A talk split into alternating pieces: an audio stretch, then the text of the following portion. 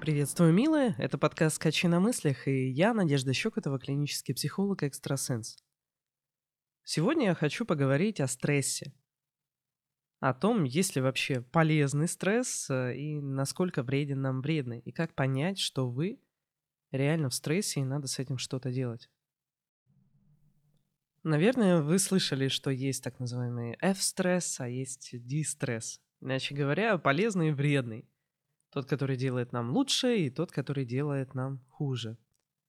Включая психику и здоровье. F-стресс можно сравнить эм, с катанием на американских горках и на любых каких-то аттракционах, где страшненько, но абсолютно безопасно. И вы выходите, улыбаясь, и вам клево, что вы там побывали. Или это как проверка пожарной тревоги в школе. Вот вы сидите на уроках, вам скучно, и вот э, проверка. Вам нужно встать, пойти, возможно, даже уроки отменят. Может быть, даже какую-то контрольную. И... Ну, это тоже прикольно. Когда вы знаете, опять же, что вам ничего не угрожает. А есть дистресс.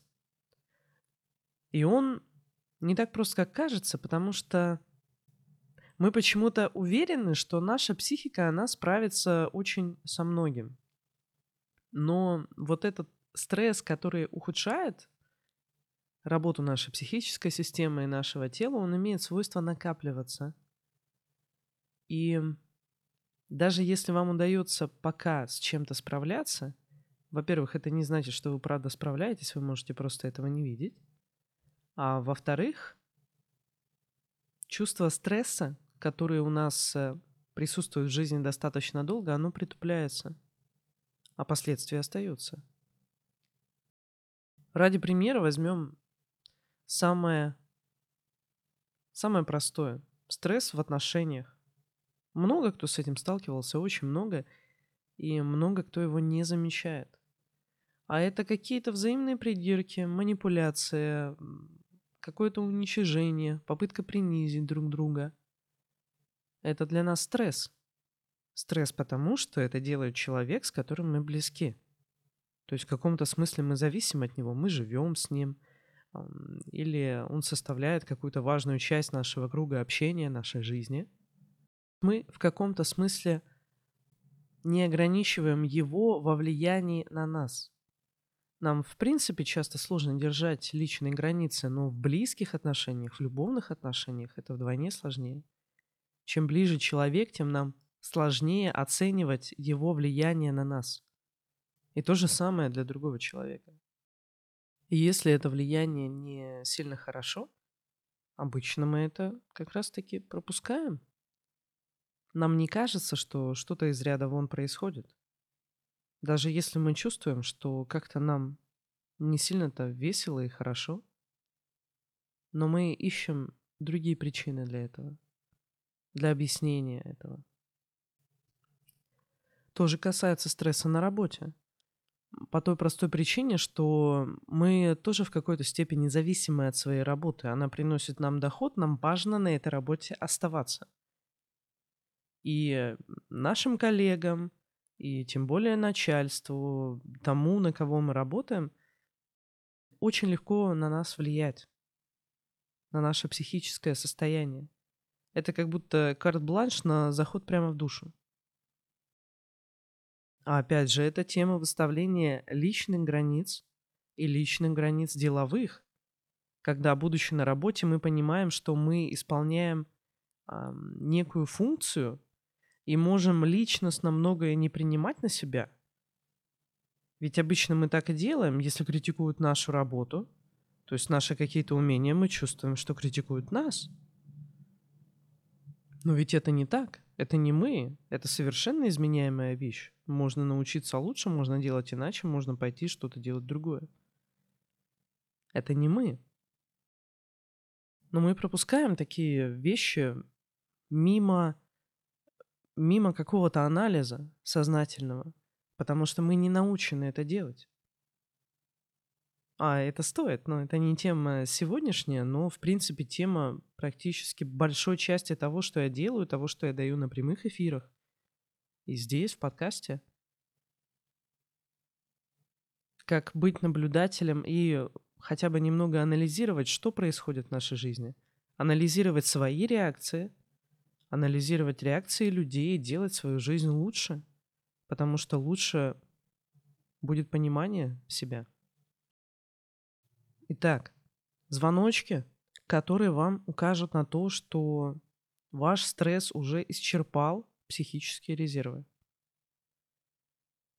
Я расскажу пару примеров, а вы переложите это как-то на свою жизнь. Я думаю, у вас э, есть какой-то похожий опыт, вы поймете, где вот э, именно у вас такое щелкает. Самый, пожалуй, ну, может быть, это слово не подходит, но по влиянию на жизнь, вот оно так. Самый страшный стресс мы можем испытывать в детстве, в детстве и юности от родителей, от тех, кто нас воспитывал. У кого-то это бабушки, у кого-то один родитель, у кого-то двое, ну вот, от родителей. Просто потому, что в детстве мы не какими-то деньгами или чувствами зависим. Мы зависим полностью. Мы зависим физически своей жизнью от родителей. И плюсом еще наш мозг недостаточно развит, чтобы уметь анализировать, что происходит. И мы представляем собой огромное окно для прохода стресса в нашу жизнь. И кто со мной достаточно давно, и кто в принципе занимается темой травматических ситуаций, знает, что большинство вот детство и юность. Потому что именно там мы находились в наименьшей безопасности. И именно там мы еще были не до конца выросшие, мозг был не до конца развит, чтобы хорошо справляться с этим всем. И даже какой-то маленький стресс мог перерасти в психологическую травму. Хотя сейчас бы мы ту проблему решили на раз-два, но, будучи ребенком, просто не могли. И что обычно происходит? Это я вижу у многих, э, с кем общаюсь, и это я прожила, я прожила сама. Скажем так, безусловная любовь к родителям. Какая-то чуть ли не сакральная любовь когда любишь родителя чуть ли не больше, чем себя. Поставьте себе за звоночек, когда вам, допустим, снится смерть родителя, и вы даже проснувшись, можете плакать и ощущать, что ну а зачем тогда жить? Или что лучше умру я. Такие мысли это не от любви берутся. Они берутся не просто так, они берутся из зависимости из сильной психологической зависимости, которая часто является просто замещением огромного стресса, который мы получаем в этих отношениях. У нас до сих пор принято физически наказывать детей, кричать на детей. И, вероятно, с вами это тоже было в детстве. Вы можете это проверить еще по такому простому признаку. А со скольки лет вы себя помните? И нет ли тех лет, которые просто выпали из памяти? Чаще всего я получаю ответ с 6-7 лет. А это при том, что долговременная память у нас формируется в 2 года. И по идее мы должны себя помнить, ну вот где-то с трех лет, с четырех уже достаточно неплохо. Не прямо каждый день, но мы должны себя помнить, должны помнить какие-то моменты из этой жизни – и если у вас вдруг вылетает 1-2 года, или тем более вы помните себя вообще с 8-9 лет, это значит, что в то время, начиная от двух, ну скорее от трех до вот того возраста, с которого вы себя помните, вы получили достаточно стресса, чтобы вытеснить его вместе с воспоминаниями, которые были в то время.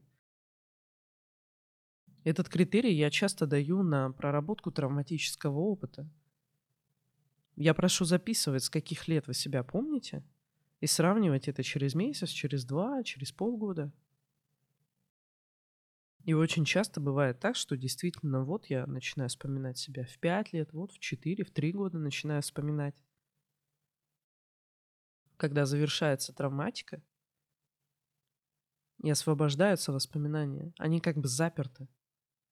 Заперты просто потому, что вот они живут рядом вот с этим, с этим состоянием, с этим стрессом. Поэтому не нужно недооценивать влияние со стороны родителей, которое может родитель оказать на ребенка. Родитель э, — это не функция ам, накормить, одеть, э, дать кровь, там, обуть. Это функция, по крайней мере, чтобы ребенок нормально развивался, это функция дать безопасность, которая в том числе проявляется в том, чтобы ну, было что кушать, но самое главное в том, чтобы ребенок чувствовал безопасность, что с родителем безопасно, что это серьезно такой классный, теплый, приятный тыл, что что бы ни случилось, с кем бы я там не подрался в свои четыре годика, там, с кем, кому бы с палками не наваляли мы друг другу, что у меня есть те, кто меня погладит, обнимет, защитит, а не наваляет еще сверху. Как это обычно принято у нас. Подрался, еще и от родителей достанется. Получил плохие оценки, идешь домой расстроенный, еще и от родителей достанется. Казалось бы, мелочь, но нет. Это для взрослого-то не мелочь. Когда ты приходишь домой, а твои любимые люди, они ни в грош тебя не ставят. Для ребенка тем более. И чтобы психика с ума не сошла, а резервы у нас достаточно ограничены на самом-то деле, мы начинаем ощущать истовую любовь. Просто огромную, безусловную любовь. Мы становимся зависимы. Зависимы от мнения родителей. Зависимы от их настроения. Мы уже становимся взрослыми, а мы не можем там разъехаться, например, с, с родителями. Не получается отдалиться, как будто там часть нас, и мы действительно ее там оставили. Это один из вариантов, как мы справляемся со стрессом. Мы заменяем ощущение страха любовью. И представляете, что получается потом, когда вы пытаетесь проработать отношения там, с мамой, с папой?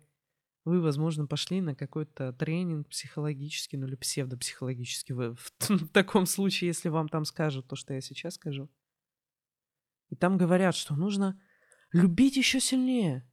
Нужно простить, нужно благодарить. Благодарить родителей, и тогда твоя жизнь улучшится. Но если они приносили тебе в детстве страх, если в детстве не было безопасности из-за них. Потому что они могли тебя банально побить, обидеть, сделать больно, сделать плохо. И если ты сейчас вырос и можешь себя защитить или оправдать или что-то еще, то нужно что, еще больше подобострастия проявлять? И еще больше любить? Или сначала все-таки установить собственную справедливость? И уже из этой свободы того, что да, вот правда было такое говно, и что я тогда правда чувствую к родителям, потому что там может обнаружиться действительно настоящая любовь. Потому что было ведь и хорошее, и плохое. И если мы плохое назовем плохим, то мы и хорошее сможем вычленить, и, возможно, оно победит. Когда плохое мы поймем и простим реально, признавая полностью, что это было неправильно, да, в себе свободу решать, что для вас хорошо, что нет. И тогда то хорошее, что остается, мы действительно можем за это любить. Просто запомните такую маленькую вещь. Невозможно любить человека, который делает вам больно. Это не любовь. Это замещение чувств. Это зависимость. Может быть, созависимость. Вы оба такие, например. Но это не любовь. Это просто психика пытается как-то с этим справиться и не дать себе сломаться. И вы имеете полное право на собственную справедливость, чтобы правда признать, что для вас было плохо, а что нет. Как это еще проявляется в жизни, когда именно с родителями, ну вот была такая ерунда,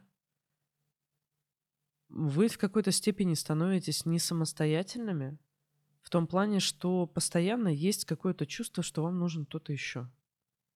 Ну, какое-то одиночество внутри. Потому что у вас забрали как будто бы вашу самость. Это в том, когда вы не можете чувствовать себя хорошо и в безопасности, не обращая внимания на кого-то другого, а только на себя.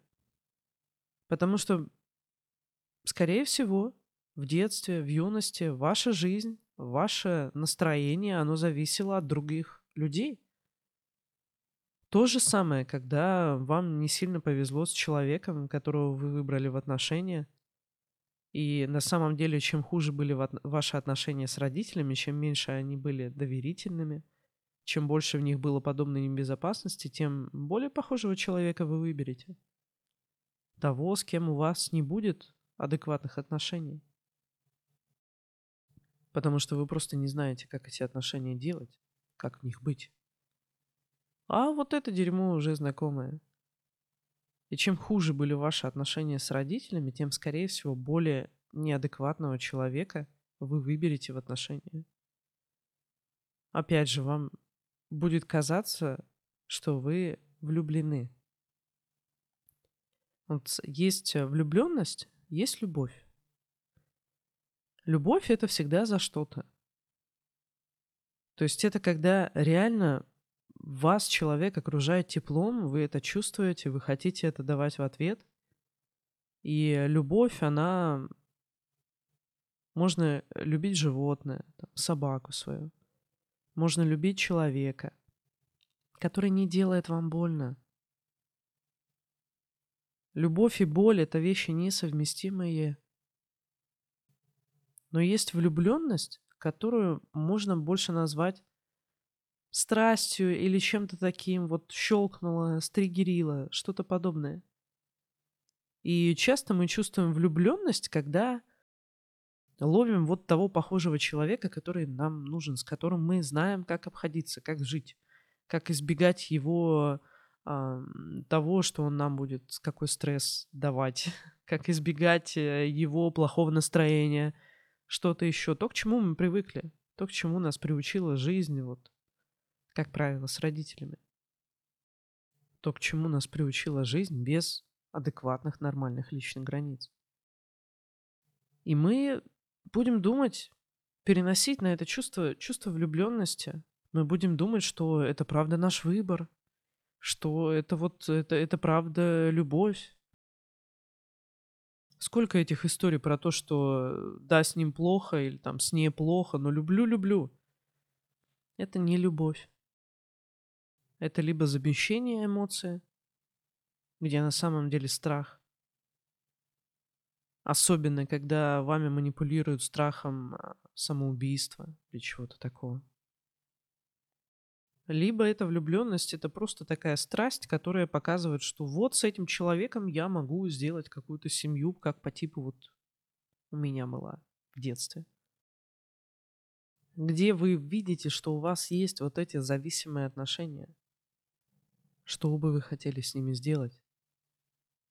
На тему детей и родителей у меня есть еще несколько эфиров на канале. Вы можете зайти в YouTube-канал Надежда Щекотова, плейлист прямые эфиры и посмотреть там по названиям. Там есть на тему родителей, детей. Потому что у нас крайне мало образованности на этот счет, какими должны быть отношения. Ввиду того, что вот, вот это просто назвали сакральным. Все. Детско-родительское, это вот сакральное, туда не лезть и все. И мы особо и не пытаемся в этом разбираться. Даже мысли такой не приходят. У нас обычно мысль, что там все хорошо. Я же люблю маму, я же люблю папу. У нас хорошие отношения. А когда я это слышу, начинаем разбираться, оказывается, хорошие отношения это то, что я могу с ними поговорить раз в недельку по телефону, но встречаться не хочу. Что на самом деле?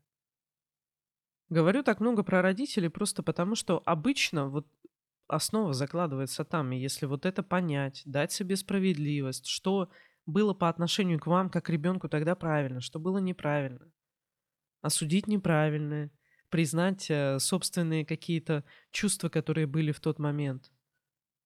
Продышаться, подышать глубоко.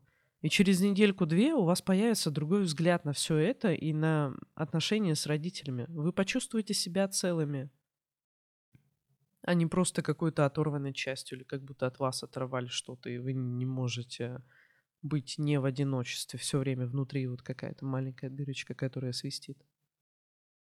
еще один пример того, как мы не справляемся со стрессом, это отговорки. Объяснение, почему это было правильно, почему то дерьмо, которое случилось, оно было правильным. Самое частое, что я слышала, это обеление домашнего насилия. И правильно папка ремнем бил, зато человеком вырос. Классика. Те же самые убеждения, отговорки можно найти в любой сфере, в которой было такое серьезное ущемление. Как, допустим, ущемление в безопасности и э, в тепле от родителей. То же самое может быть в деньгах, например когда вы от человека, которому порой не хватает на одежду или еду, какие-то базовые вот такие вещи, ну или как, как минимум не хватает на то, что он хочет. Потому что в конце концов э, успешность в какой-то сфере – это то, делаем ли мы в ней, получаем ли мы в ней то, что хотим. Желания у нас могут быть разные, амбиции разные, и вот успех – это вот мы получаем то, что желаем или нет – Потому что кто-то может те же день, деньги зарабатывать миллионы, быть несчастным, потому что он хочет 10. А кому-то достаточно своих там 20-30 тысяч, это покрывает все расходы, он живет счастливый, просыпается. И тот, кто зарабатывает больше, будет неуспешен, потому что он не реализовывает то, что хочет. Но когда вы видите, что человека реально напрягает э, какой-то недостаток денег, но он и он вам втирает про то, что а, да, деньги это не главное, не в деньгах счастье. Я думаю, вы много таких убеждений знаете, возможно, и вы в своей голове себе вот это проговариваете. Когда реально есть нехватка, ощущается нехватка, но мы как бы не особо-то и было надо.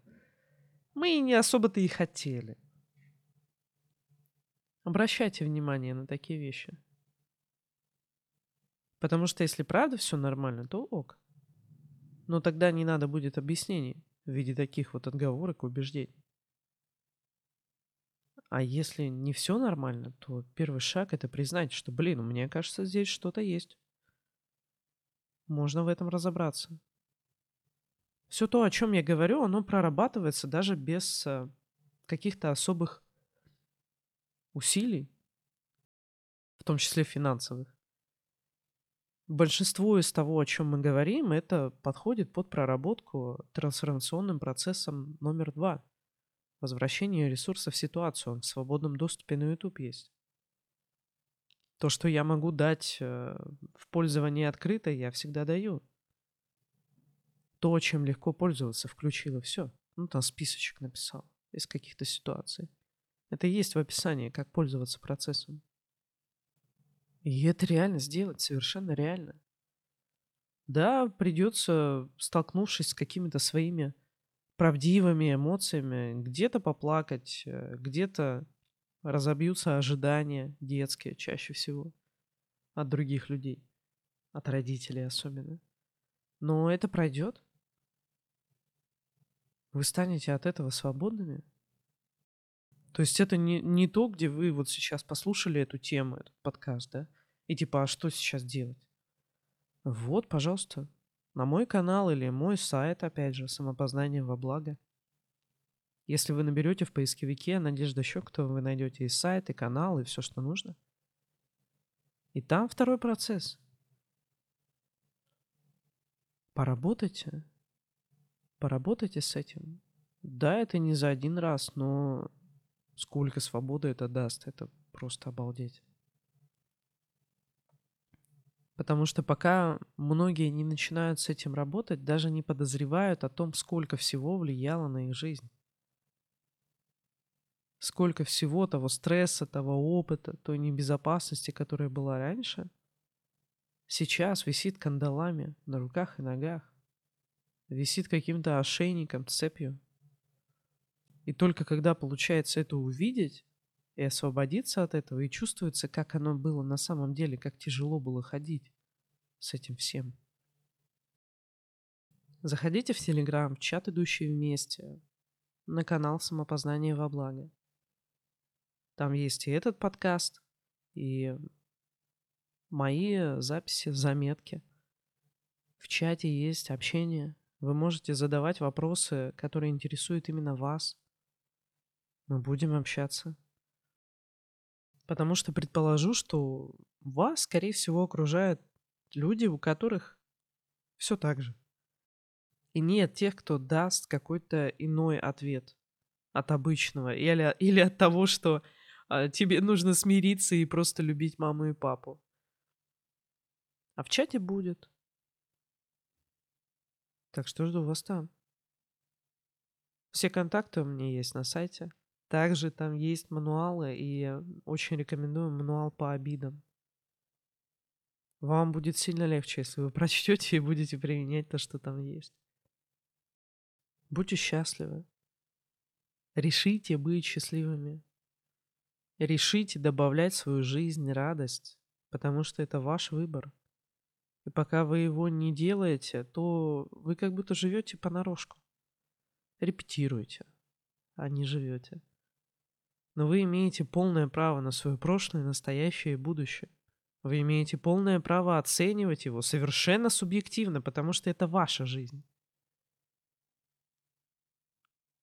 И главное, чтобы вам в ней было хорошо. Главное, чтобы вы могли жить и наслаждаться ей, а не быть кому-то обязанными и должными. Это ваше право. Выберите это. Обнимаю крепко. Хорошего дня вам. Пока-пока.